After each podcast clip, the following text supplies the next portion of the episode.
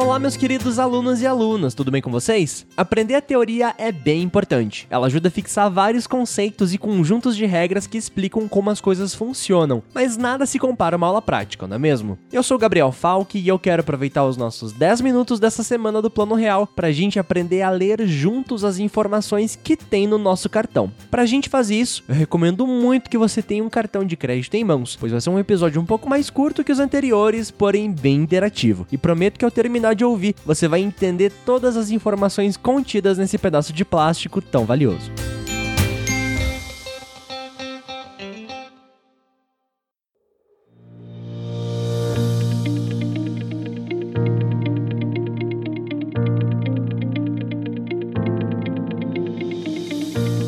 Aviso rápido aqui: eu vou usar um cartão tradicional como exemplo, com parte das informações na frente do cartão e algumas outras no verso. Então, se você só tem aquele cartão de banco emissor que deixam todas as informações na parte de trás do plástico, saiba que o significado é o mesmo, mas a disposição pode ser diferente, beleza? Lembrar da senha do celular é moleza. Lembrar do teu CPF um pouco mais difícil, porém super possível. Mas você sabe de cabeça qual é o teu PAN?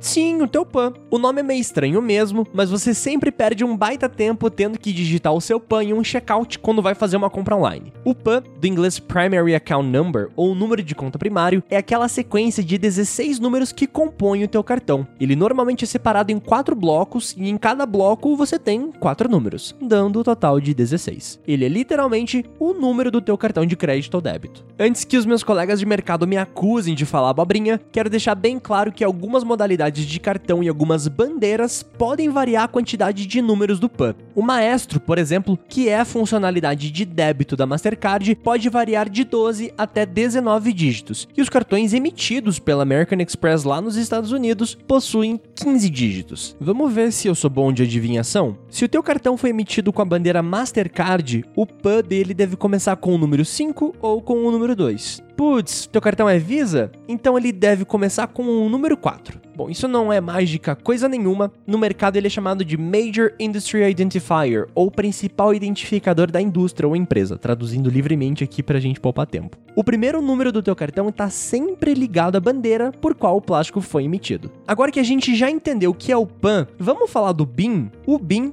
Bank Identification Number, ou número identificador bancário, é tipicamente composto pelos quatro ou seis dígitos iniciais do seu PAN e ele identifica o produto que aquele cartão pode operar. Calma, ficou confuso? Então vamos de novo. O BIN faz parte do PAN, ou seja, daqueles 16 números que compõem o número do teu cartão, os primeiros 4 ou 6 são responsáveis por identificar a bandeira, o banco e o produto disponível. Quando eu falo produto, eu quero dizer a modalidade do cartão, então se ele é de crédito, débito, múltiplo, pré-pago e assim por diante. Ou seja, a primeira parte daquela grande sequência de números do teu cartão é chamada de BIN e nela você consegue identificar qual é a bandeira, qual é o banco e qual é a modalidade do cartão que está sendo usado. Legal, né?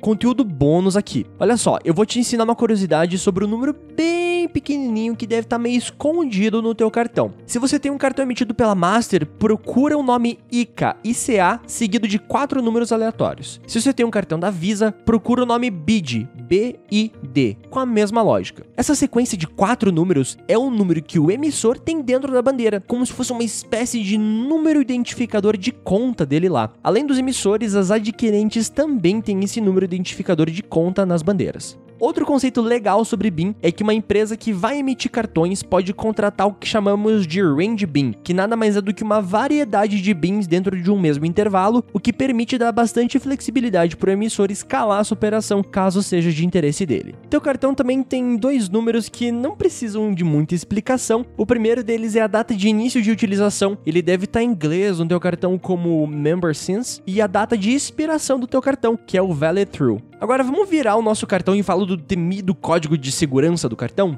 No verso, temos a tarja magnética, várias informações de ouvidoria, 0800, número de emergência internacional e assim por diante. Além destes, temos aquele código de segurança, também chamado de CVV. O valor de verificação do cartão, ou Card Verification Value, né, o CVV, é uma composição de três números que normalmente ficam no verso do cartão e são responsáveis por demonstrar, ao se comprar algo com cartão, principalmente em meios digitais, que o dono daquele plástico é responsável por autorizar aquela compra. No mundo físico, CVV não tem muita utilidade, mas no mundo digital ele ajuda a dar um parâmetro de segurança adicional no momento daquele pagamento. É como se o portador informasse ao intermediador de pagamento que aquela compra está sendo segura, já que ele é a única pessoa que sabe qual é o CVV daquele cartão. É claro que se o cartão for furtado ou roubado ou coisa do gênero, a pessoa que está em posse agora já sabe o número do teu CVV, então a gente precisa fazer o cancelamento desse cartão para ele não poder mais ser utilizado. Dois breves comentários sobre CVV, duas curiosidades. Novamente, a American Express quer ser diferentona, então quando ela emite um cartão lá nos States, o CVV vem na frente do cartão e ele tem quatro números ao invés de três. Além disso, é possível você se deparar com o um conceito de CVV2, que é um número de segurança gerado por um novo processo depois de pronto, como se ele fosse gerado duas vezes, dando uma camada de segurança adicional ao CVV normal. Importante a gente não confundir o CVV com o nosso PIN, que é o Person Identification Number, ou a senha do nosso cartão.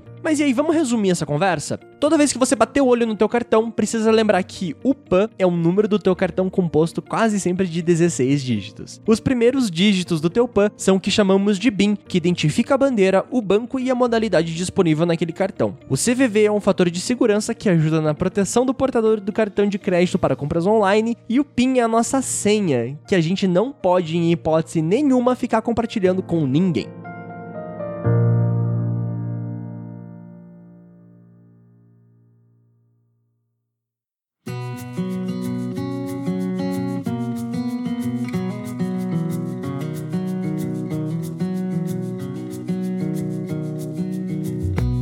E aí, gostou do episódio e acha que seria legal outras pessoas também aprenderem sobre cartão de crédito? Então compartilhe esse episódio com família e amigos e também nas redes sociais, pois ajuda demais na divulgação do projeto. Quer trocar uma figurinha comigo? Então me adiciona no LinkedIn e Medium na arroba Gabriel Falk ou me manda um e-mail para falecomfalk, falk, F-A-L-K, arroba gmail.com. Até a próxima!